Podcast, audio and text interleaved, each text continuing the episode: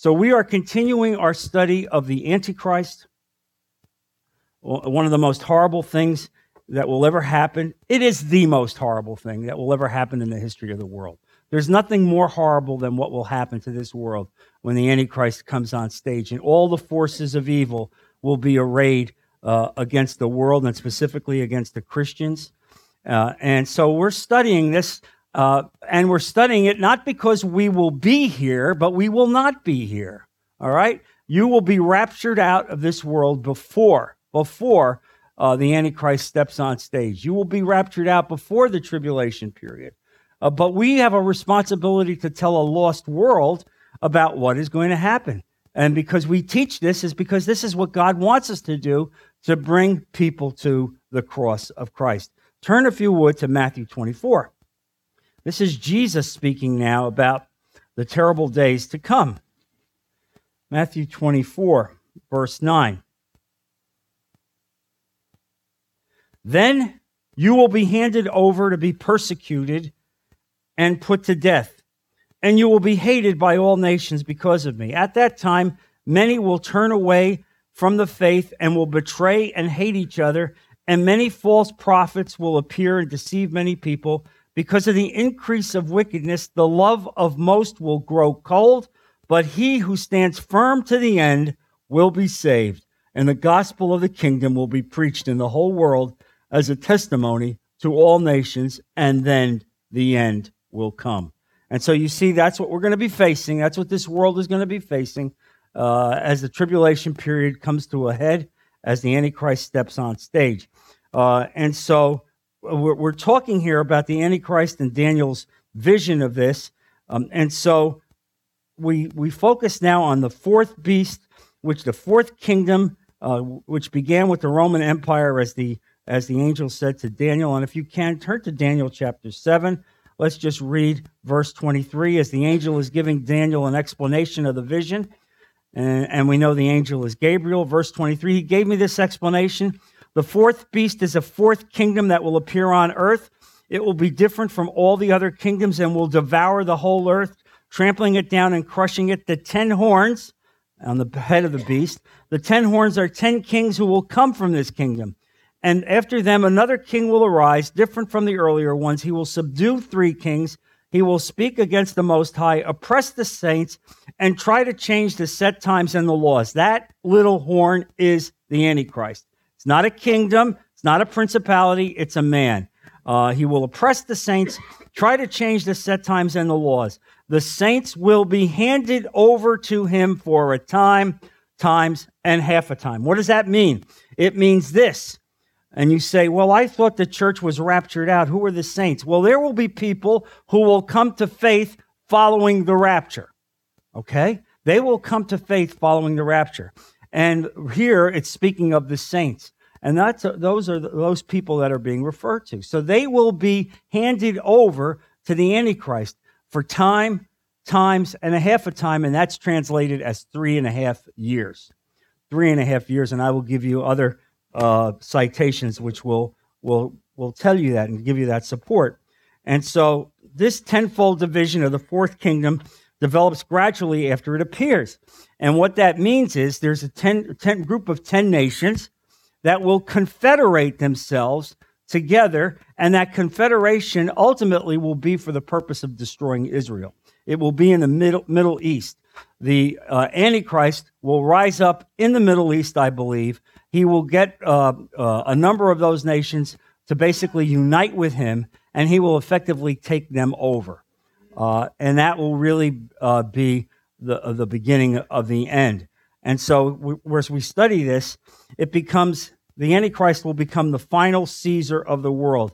He will blaspheme God and his people. That will be the total way that he will operate, constantly denigrating God, constantly uh, uh, blaspheme him.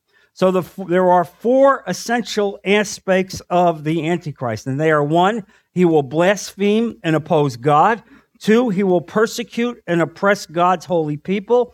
Three, he will try to change the set times and the laws. And what does that mean? It means that he will change the calendar. He will remove any reference from Christ in terms of, the, of, of our culture.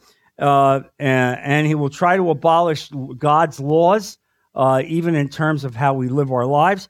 And four, although he will reach the pinnacle of power, the time of his power is limited. And here's the deal, and you're going to see this in multiple citations. His power, from the time that he will actually render himself fully evil, the whole tribulation period is seven years.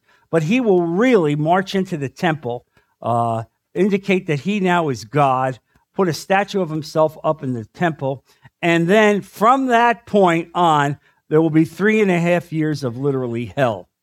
And that will be the time of his power three and a half years, 42 months. Uh, and there are a number of citations to that, which we will go through. Uh, and so you will see this. Now, uh, I can give you this because, first of all, we see in Daniel uh, chapter 12, while you have your Bible open to Daniel, take a look at that. Daniel chapter 12, verse 7.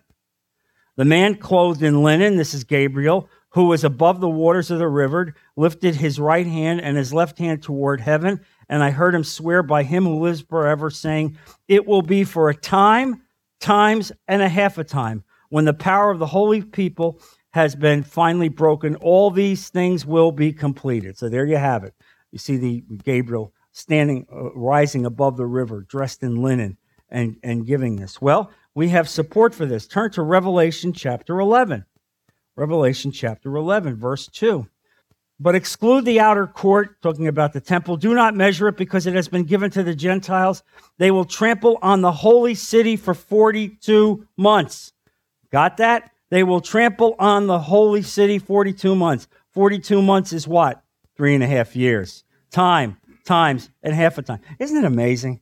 Isn't it amazing when you study the Bible and you see these passages come in. Here's, here's revelation being given to, to John in a vision on the Isle of Patmos and ties in to the vision that Daniel has 600 BC.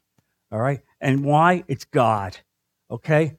Uh, God is, is true and accurate in every way. And I will give pa- power to my two witnesses and will prophesy for 1260 days clothed in sackcloth. So you see that there.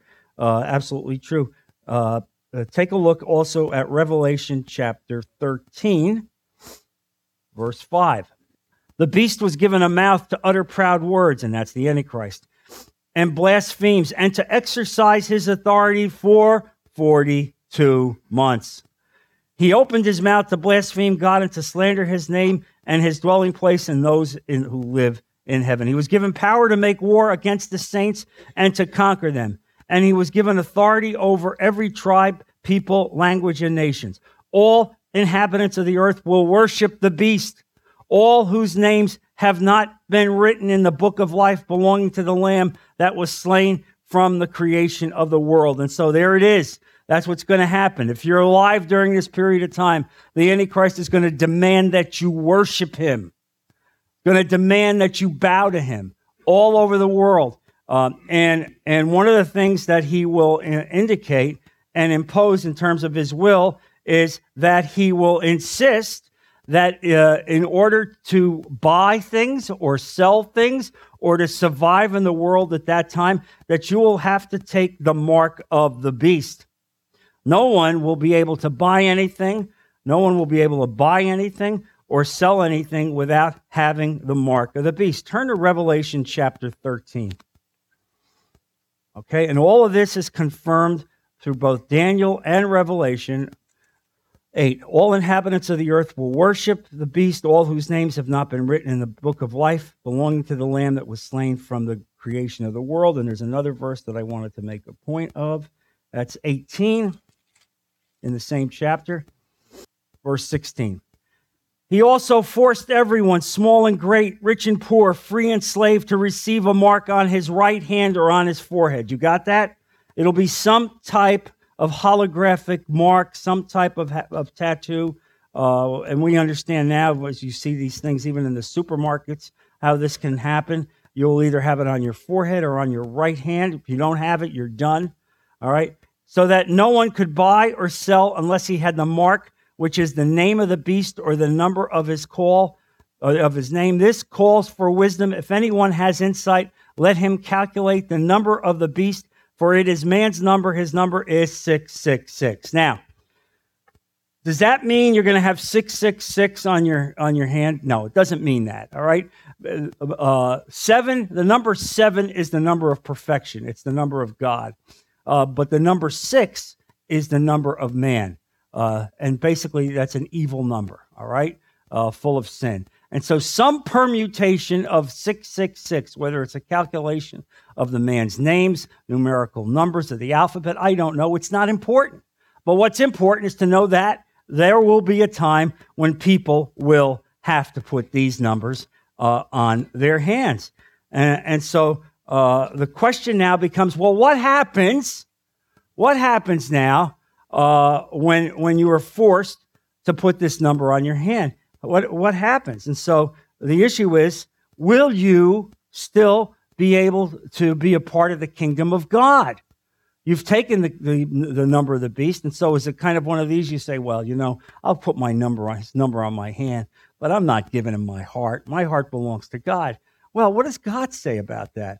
Uh, will I swear allegiance to the man who claims to be God? Will I give up ownership of my life by by uh, by taking his mark? Or will I bow the knee to the true God and lose my right to buy and sell and even face beheading? Uh, what will I do? You either take the mark or you starve to death. What will I do? Well, take a look at Revelation chapter 14. And this is pretty serious. Revelation chapter 14, verse 9. A third angel followed them and said in a loud voice, If anyone worships the beast and his image and receives his mark on the forehead or on the hand, he too will drink of the wine of God's fury, which has been poured full strength into the cup of his wrath. He will be tormented with burning sulfur in the presence of the holy angels and of the Lamb. And the smoke of their torrent, torment rises forever and ever. There is no rest day or night for those who worship the beast and his image or for anyone who receives the mark of his name. Do you got that? All right, because if you're here, and I know you won't be, but if you're here, you've just gotten the warning. Do not take the mark of the beast. And Larry Thompson from Fort Lauderdale uh, Church, First Baptist, gave a brilliant sermon once in which he talked about this. And nobody was coming up to the altar for weeks upon time and giving their heart to the Lord. Finally, he gave this presentation. He said, So let me ask you something. What do you think it's going to be easier to accept Jesus? You think it's easier to accept Jesus now? You're surrounded by a thousand loving people. The music is up there, the orchestra, the choir. We're praying. It's just beautiful, and you're stuck in your seat. Or you're going to wait to the day the Antichrist steps out, and now you got to get a number on your hand. And you know, either take the number, uh, and if I take the number, I'm doomed forever. When he got done, 50 people came up. 50. I'm surprised it was only 50. All right? I mean, that's the bottom line. We're facing some ugly days ahead. This is horrible what's going to be happening here in this world. Uh, and so we need, we need to be prepared for it in so many ways. Uh, and so uh, I'm hoping that I'm, I'm teaching you this. And obviously, what's going to happen here is that the rapture is producing incredible chaos. Hundreds and hundreds of millions of people are going to be missing. Graves will be open, and they're going to concoct every possible excuse to explain this, other than really giving God the credit. Okay? They're going to even use ridiculous things like aliens have come to take. To take. That's what they're going to say. Um, and, and, so uh, the, the question becomes: Well, how do we know? How do we know now that that that the period begins to click? Well, the first thing we know is obviously the rapture, but then the seven year time period uh, of the tribulation will actually begin when the Antichrist negotiates a treaty that will bring peace to the Middle East, enabling the Jews to rebuild their temple. Turn to Daniel chapter 9, verse 27. He will confirm a covenant with many for one seven. In the middle of the seven, he will put an end to sacrifice and offering. And on a wing of the temple, he will set up an abomination that causes desolation until the end that is decreed is poured out on him. 1 7. So, I'm going to uh, spend some time teaching you the chronology of, of time that Daniel gives in one of the visions. Uh, and God speaks through the angel on uh, uh, uh, in periods of seven, seven sevens, seven sevens, the weeks of seven seven. All right, it's weeks of seven seven. Effectively, what that means is a period of seven years. All right, seven years, and we're and we're going to talk about this uh, because uh, it's pretty clear that Daniel's timeline is like that. Uh, he will talk uh, in Daniel chapter nine about the prophecy of seventy weeks of prophecy, seventy weeks in that timeline, uh, and that becomes a critical timeline. I'm going to teach it to you because in that timeline of seventy weeks, uh, it's divided up. There's a period first of seven, period of seven. Then there's a period of sixty-two and then that's 69 weeks, and then there's a period, a final period of seven. Uh, and, and so that's this final period of seven years. Uh, and so what will happen? Well, one of the things that will happen is the Antichrist will come in and he will brilliantly put a peace treaty together between the Arab nations and Israel. How about that? The world will bow. This is amazing. This guy is brilliant. He has brought peace to the Middle East. The Jews and the Arabs are finally at peace. And one of the things that will happen is the Jews will be able to rebuild the temple. Until the temple is rebuilt, the Antichrist will not fully exhibit his evil way. The temple must be rebuilt. That's one of the keys that you'll know that we're getting into the, the final days. Uh, and so uh, the, uh, Israel will have a peace treaty. There will be peace in the Middle East, and the temple will be rebuilt. Rebuilt. Why is that critical? It's critical because three and a half years into this last seven-year period, three and a half years, he will march into that rebuilt temple. He will set up a statue of himself. He will demand that the world worship him as God. And from that time forward, evil will be poured out, the likes of which the world will never have seen. All right? So that's that's the beginning to understand where where this all comes together. There must be a rebuilt temple. Uh, and so the world will begin to resist him. Not everybody is going to buy buy into this routine. The Jews are going to go nuts. They're not going to believe that that some pagan has marched into their temple, uh, and they will pay a terrible price. Uh, and what will happen is there will be a war in the world uh, started by, by this guy in which one fourth of humanity will be wiped out. One fourth of the world will be wiped out. Wiped out. Turn to Revelation chapter 6. Don't be frightened, you won't be here. Okay? Just remember that. Revelation chapter 6, verse 1. I watched as the Lamb opened the first of the seven seals. Then I heard one of the four living creatures say in a voice like thunder, Come! I looked, and there before me was a white horse. Its rider held a bow and was given a crown, and he rode out as a conqueror bent on conquest. This is, an, this is the Antichrist. When the Lamb opened the second set, I heard the second living creature say, Come. Then another horse came out, a fiery red one. His rider was given power to take peace from the earth and to make men slay each other. To him was given a large sword. When the Lamb opened the third seat, I heard the third living creature say, Come. I looked, and there before me was a black horse. His rider was holding a pair of scales in his hand. Then I heard what sounded like a voice among the four living creatures saying, A quart of wheat for a day's wages, and three quarts of barley for a day's wages, and do not damage the oil and the wine. And so, what happens here is a fourth of the world uh, is going to be wiped out in this Holocaust. Um, uh, and uh, most likely it'll be a, a nuclear holocaust. Um, and so there will be continuing wars, and, and it will result in additional deaths, in which another one third of those still alive will be killed. Can you imagine? Revelation 8 and 9. Another third will be, vil- be killed. It will be an empty victory because, in the process of his conquest, one half of the world's population will be wiped out.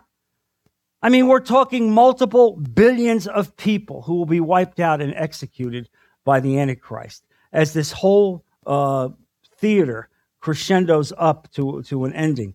Um, and so he's going to consolidate his victory by declaring one world economy. That's when the, the mark of the beast will get will be put there. Um, and so he will exhibit his religious control. Remember this. He will exhibit his religious control because he will have a companion, the false prophet, um, and the, his religious authority will be exercised by the false prophet who will head up a pagan religious system. Make no mistake about it. This is all orchestrated by Satan. All right. As Satan effectively is trying to mimic what Christ did through his disciples, all right, and, and, through the Holy Spirit. Here you see the evil being perpetuated by a false prophet. Turn, if you would, to Revelation 13.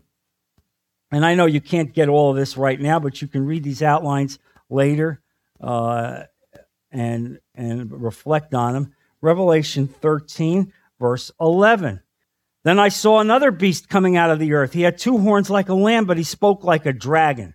He exercised the authority of the first beast on his behalf and made the earth and its inhabitants worship the first beast. This is the false prophet, whose fatal wound had been healed. Now, take a note of that. Whose fatal wound had been healed, meaning what?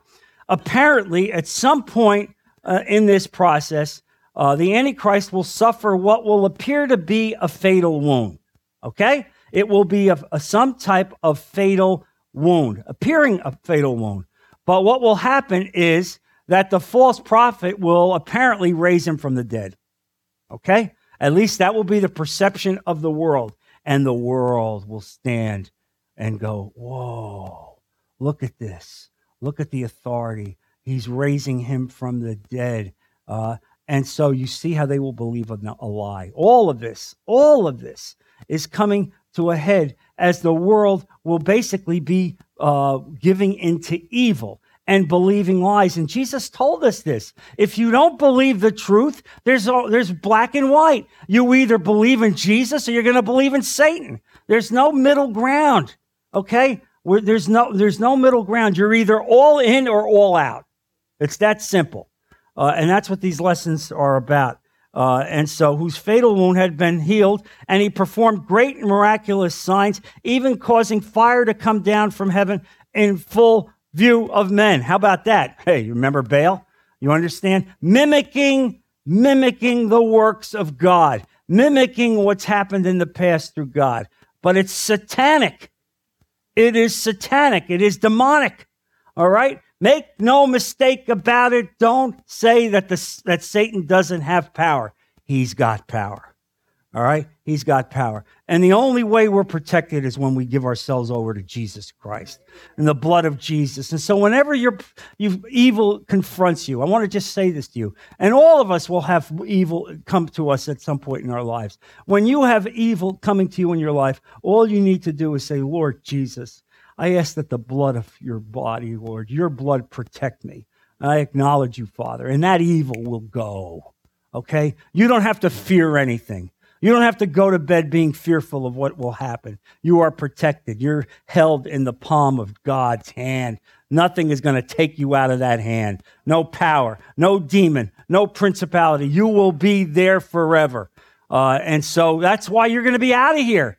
God isn't going to put his church through this. God isn't going to put his saints through this. He's going to protect them uh, in every in every possible way. Uh, and so you see this, and so there will be result in a mass slaughter of people in the world, a mass slaughter. Uh, and as the Antichrist becomes Satan incarnate, and he will, all right, Satan will take full possession of his body. Uh, he will become megalomaniacal, uh, and he will be obsessed with two things he will be obsessed with himself and with the Jewish people. How about that? We get back to where this is all about. Satan hates the Jews. You understand? Because Jesus was a Jew. And so, what will happen there is all of this world affair will suddenly get concentrated in the Middle East, right there at Jerusalem, right there, as this, as this Antichrist will begin to torture the Jews uh, in, in so many ways.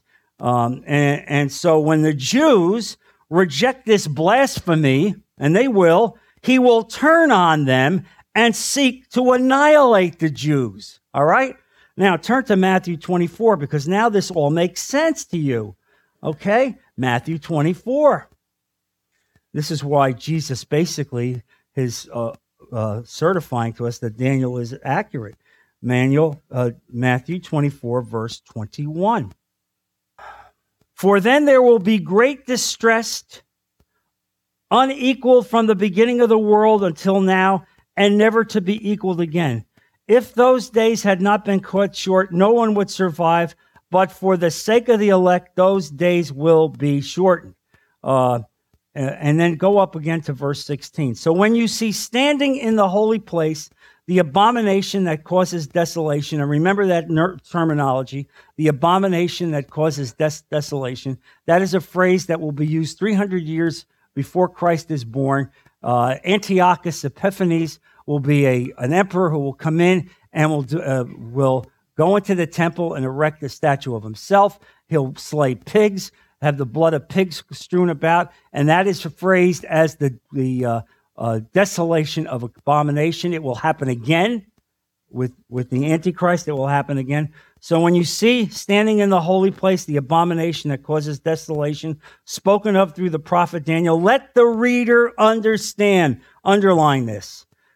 Then let those who are in Judea flee to the mountains. Let no one on the roof of his house go down to take anything out of the house. Let no one in the field go back to get his cloak. How dreadful it will be in those days for pregnant women or nursing mothers. Pray that your flight will not take place in winter or on the Sabbath, for then there will be great distress unequaled from the beginning of the world until now and never to be equaled again. Whoa, Jesus. What are you telling us? Bad. I'm so bad that when that time happens, if you're you're there in Israel, you're there in Jerusalem, leave. Leave your clothes, leave your possessions. Don't stay and gather. Just go. Go out to the mountains, go out to the wilderness uh, to try to save yourself. And so uh, here you see this all coming together in this incredible way as this whole maelstrom is lifting up and getting worse and worse and worse. And now, in the middle of all this, as he's trying to destroy the Jews, as he's going there and trying to wipe them out, suddenly he will hear a, a rumor about other armies coming to attack him. Turn to Daniel chapter 11. Daniel chapter 11, verse 45. This is again amazing to me as God lays it all out for you. Verse 43 He will gain control of the treasures of gold and silver and the riches of Egypt, the Antichrist, with the Libyans and the Nubians in submission. He will take over the entire Middle East. But reports from the east and the north will alarm him. Imagine this while he's doing this. He will hear alarming reports and he will set out in a great rage to destroy and annihilate many. He will pitch his royal tents between the sea and the beautiful holy mountain, yet he will come to his end and no one will help him. What does that mean? It means this He will come to meet this army of hundreds of millions of people uh, coming from the north. Uh, we don't know who that is, but most likely it's probably China, possibly Russia, uh, as they're coming to oppose him. And there on the on the plains of Armageddon, all right, right there will be massed the last battle for Earth, the last battle for Earth.